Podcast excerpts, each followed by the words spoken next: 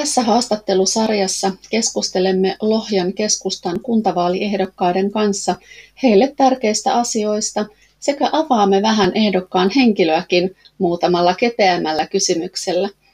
Jos sinulla on kysymyksiä ehdokkaille, laitathan viestillä keskustan lohjan kj at gmail.com eli keskustan lohjan kj at gmail.com. Hei Outi, tervetuloa. Tosi kiva, että pääsit tulemaan. Mulla on siis täällä studiossa mukana keskustan kuntavaaliehdokas Outi Rönn. Hei Outi, mitä sulle kuuluu? Hei, hei Lotta ja ki- kiitos kun pyysit. Että tosi hyvää kuuluu nyt, että ulkona paistaa aurinko ja jotenkin aamu käynnistyy mukavasti, kun tota, pääsee tänne sun haastateltavaksi. Sä oot, oot tota, pitkän linjan ammattilainen. Mitä sä teet työksessä? Mä oon tällä hetkellä opettaja. Toisella asteella opetan yhteiskunnallisia aineita. Eli koulutukselta on aineenopettaja. Mulla on tuo historia- ja yhteiskuntaopin opettajan pätevyys. Ja nyt sitten on opettajana tuolla Luksiassa toisella asteella ja tällä Lohjan kouluissa on kyllä ollut monessa monessa muustakin koulusta tehnyt sijaisuuksia ja Järnefeltin koululla olin tuossa vähän pidempään. nyt on, meillä on tosi haastavat ajat ollut tässä pidemmän aikaa, niin millä tavalla se näkyy toisen asteen opinnoissa ja opiskelijoissa?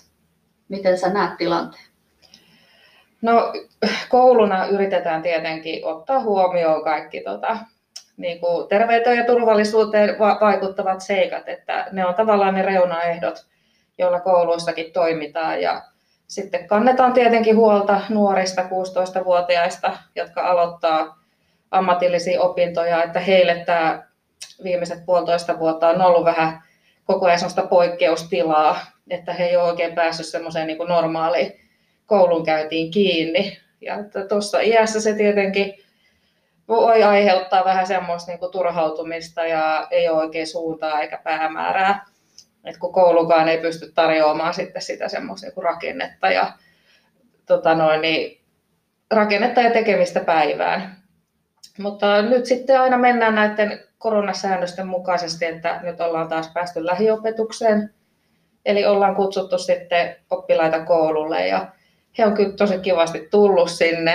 Että tota, näkee, että monilla on kuitenkin halu, että ehkä se semmoinen motivaatio on nyt kasvanut tässä, kun on huomannut, että siellä kotona onkin vähän tylsää ja halutaan tulla koululle ja näkemään kavereita ja olemaan muiden tai aikuisten kanssa ja opettajien kanssa. Ja sitä niin kuin opiskeluintoa on ollut nyt sitten taas niin kuin nähtävissä ihan eri tavalla, kun ollaan tässä lähiopetuksessa. Tosi ihana kuulla kyllä. Mitäs tota, työelämään, niin se varsinkin nyt varmasti kun on ollut etäopetusta, niin on pitkiä päiviä tullut ja, ja muuta, mutta millä tavalla sä sitten tasapainotat työelämää? No niin kuin monilla muillakin suomalaisilla ja lohjalaisilla, niin ulkoilu. Eli ihan eri tavalla nyt niin kuin tulee lähettyä heti, jos on semmoinen niin kuin lyhytkin hetki, niin lähdetään ulos. Ja sitten kun asun kanssa tuolla maaseudun maaseudun ja taajaman kupeessa, niin siinä on totta kai helppo mennä ulos, lähteä kävelemään metsään ja että oikeastaan se on niin kuin se tärkein. Ja totta kai sitten perhe, perheen kanssa tehdään kaikkea ja aina iltasi on sitä muutakin tekemistä, että sitten tavallaan työ unohtuu. Mutta totta kai se etä, etätyössä on, että kun sitä työtä myös rytmittää itse, niin sitten saattaa myös illalla, illalle jättää jonkun, niin kuin, jonkun työn tekemisen, että se omat haasteet siinä on itselläkin, että vaatii sitä kurinalaisuutta ihan aikuiseltakin. Sä sanoit, että sä oot illallakin tehnyt töitä, niin onko miten sun perhe siinä, että onko sulla lapsia? Joo, meillä on tota, kaksoset, 11-vuotiaat ja että kyllä se tietenkin sit harmittaa pistää välillä se työhuoneen ovi kiinni ja tavallaan vetäytyä, että vaikka siinä kotona onkin, niin ei ole sit läsnä sillä tavalla. Että olen nyt yrittänyt siinä tavallaan läksyjen teossa ja si- siinä on niin kuin mukana, että rau- rauhoitan sitten ka- kaiken muun oman tekemisen, että lapsetkin on hirveän herkkiä huomaamaan sen, että ei olla läsnä, että jos sit ollaan kännykällä tai koneella. Et olen ihan tietoisesti sit yrittänyt, että pidän siinä sitten tauon niissä omissa töissä, vaikka se työhuone siinä niin kuin vieressä onkin. Et tota, kyllä niin kuin, lapset ei saisi niin kuin kärsiä siitä, siitä kuitenkaan, siitä, vaikka omat ajatukset vähän välillä harhailee näissä niin kuin aikuisten, aikuisten asioissa. Joo, mutta se on tänä päivänä, niin se on hirveän monella ja, ja tota, enkä tarkoittanut niin, että lapset kärsisivät, että, että vaan just se, että mitä se tulee koko puttelua ja tuleeko näitä tämmöisiä äiti peppujuttuja, mitä joskus aina kuulee, mm. kuulee kesken etäpalaverien. Kyllä sitä tulee ja sitten välillä sitten kun on siellä tota, saattaa olla joku Teams päällä, niin mm. sitten kun tulevat hakemaan kännyköitä latauksesta sieltä huoneesta, niin vilahtavat siellä Teamsissa. Ja se on tietenkin ovat vähän sen ikäisiä lapset just, että ovat hirveän tarkkoja ja se on heti noloa, noloa jos siellä, siellä ollaan vilahdettu, mutta toisaalta sen myös näkee muiden kotiin ja siellä vaan eläimet ja kissat hyppii pöydälle, niin se toisaalta tuo semmoista niinku, vähän semmoista rentoutta ja yhteenkuuluvuuden tunnetta siinä sitten, että kaikki ollaan vähän samassa tilanteessa, että kun siellä kotona, kotona niitä asioita hoidetaan ja näköyhteys on monesti toisten kotiin, niin siellä sitten saattaa vilahtaa monen näköistä. Ihan nyt positiivista ja huumorilla sekin ollaan otettu sitten. Mitäs hei, hei, sulla on teemoina nuoret? Niin haluaisitko puhua vähän sun teemoista, että mitkä on sulle ne tärkeät asiat, mitä sä minkä takia sä lähdit politiikkaan? kyllä, tota, tietenkin kun on opettajana ja varsinkin näitä yhteiskunnallisia aineita, niin tulee aika paljon seurattua. seurattua ja nyt työn puolesta sitten nuorten hyvinvointi on, on hirveän tärkeä, että on nähnyt, nä, nähnyt sitä maailmaa ja nähnyt semmoisia haasteita, mitä nuorilla on. Että varsinkin tuossa sitten, kun tullaan peruskoulusta, ne peruskoulun asiat on aika tuoreessa muistissa ja minkälaisia kokemuksia sieltä on lapsille jäänyt, niin ne sitten saattaa näkyä tuolla vielä sit toisellakin asteella. Ja totta kai ihan se kasvuympäristö, minkälainen niin kun tausta on ja onko siellä sitten ollut jotain niin ikäviä tilanteita, jotka on vaikuttanut siihen nuoren tota, terveyteen niin ne, ne näkyy ja siitä, siitä on kantanut huolta ja se on tietenkin hirveän niin kuin monisyinen se, se, se tilanne, millä tavalla sit jokaista nuorta voisi niin kuin kohdata yksilönä ja yrittää hänelle löytää sit se niin kuin paras apu tai tuki.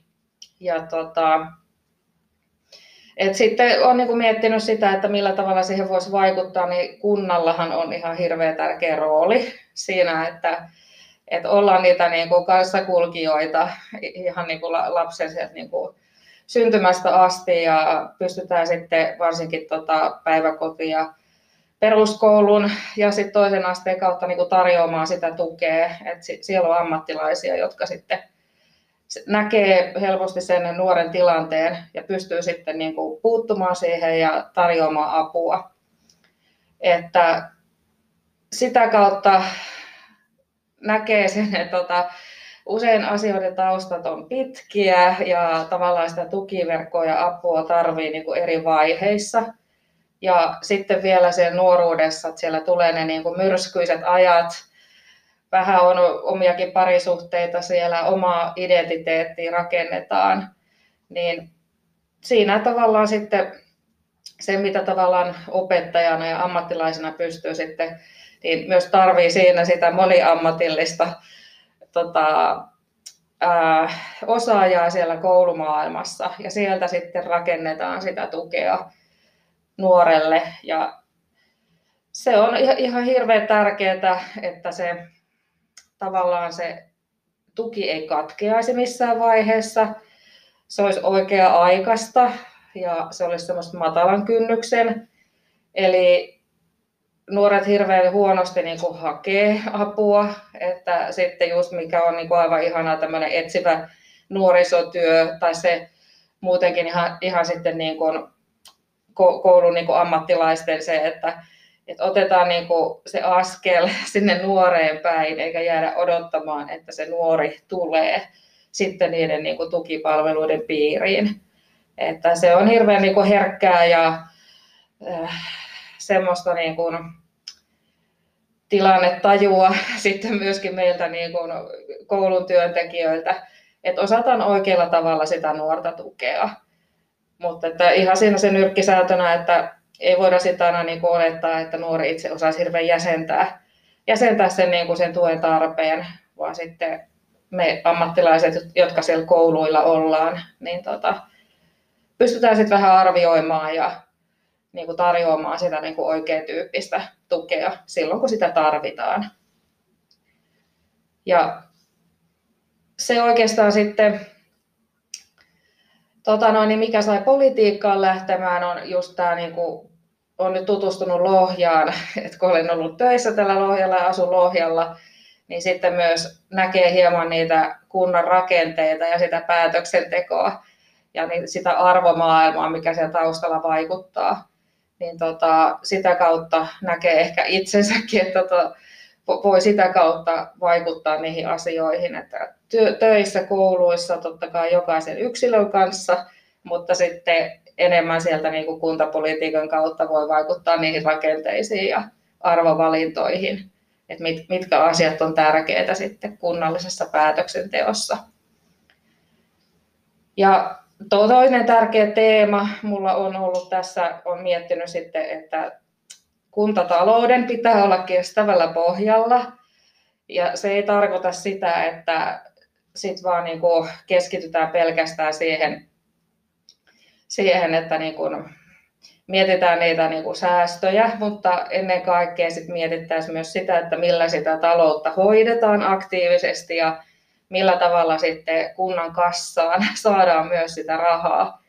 Eli millä tavalla saadaan niin kuin lisää verotuloja, ja se vaikut, johtaa taas sitten siihen, että yrittäjiä, kunnassa pitäisi olla työpaikkoja ja kunnan pitäisi olla tarpeeksi vetovoimainen myös uusille yrittäjille, että he tulee tänne, perustavat yrityksensä ja työllistävät useita henkilöitä. Mutta, mutta myös totta kai kunnalla itsellä niin kuin julkisena työnantajana on tärkeä rooli, että pystytään, pystytään tarjoamaan työpaikkoja ja tietenkin muututaan ajassa, eli tarvitaan ehkä erilaista osaamista, silloin koulutetaan työntekijöitä. Ja tota, varsinkin tällä hetkellä palvelut on muuttumassa aika paljon digitaaliseksi ja ihmiset myös osaa käyttää niitä ja tota, olettavat, että kunnan palvelut on korkealaatuisia. Niin tota, tätä on mahdollisuus eh, vaikuttaa ehkä myös siihen, että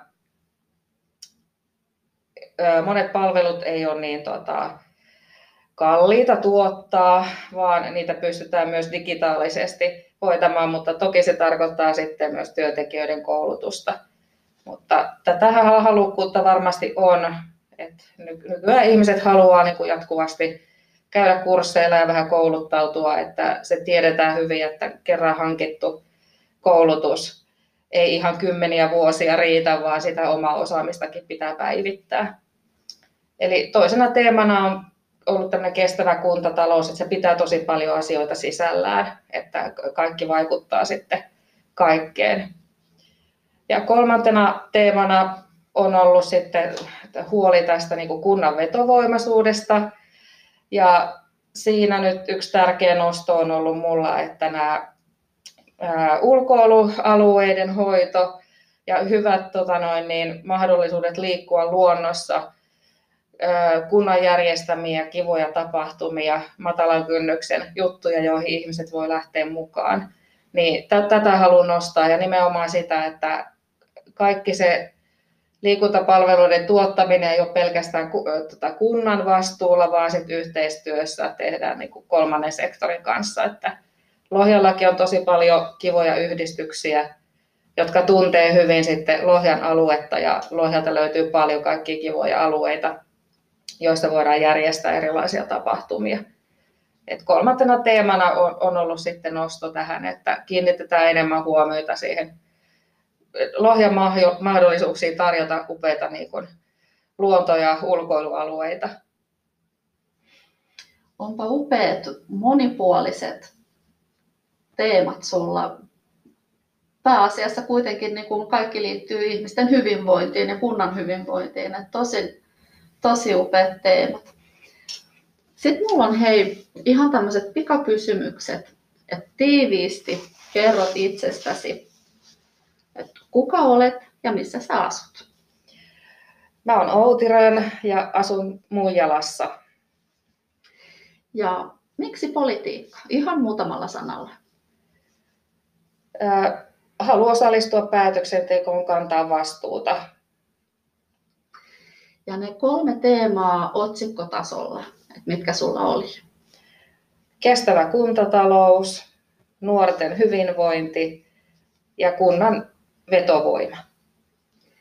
Ja mitä sä harrastitkaan? Mä harrastan yhdistys- ja järjestötoimintaa. Että mä oon itse mukana Lohjaseudun ladussa ja Lohjan maanpuolustusnaisissa. Ja sitten on paljon tätä asukasyhdistys- ja kyläyhdistystoimintaa. Ja sitten on mukana myös ykkösakselissa. Hienoa. Sitten vielä tämmöinen ihan pikapyrähdys yhden sanan tai kahden sanan vastauksilla. Ensimmäinen asia, mikä tulee mieleen sanasta väri. Värikkyys. Entä kenet haluaisit tavata? Mä haluaisin tavata semmoisen artistin kuin Alicia Keys, amerikkalainen laulaja. Kaupunki.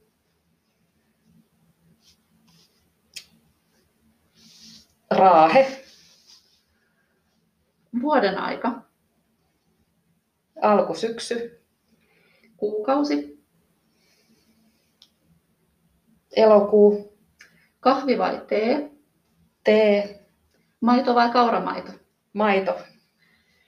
Kiitos paljon Outi Ren, tsemppiä vaaleihin. Kiitoksia Lotta.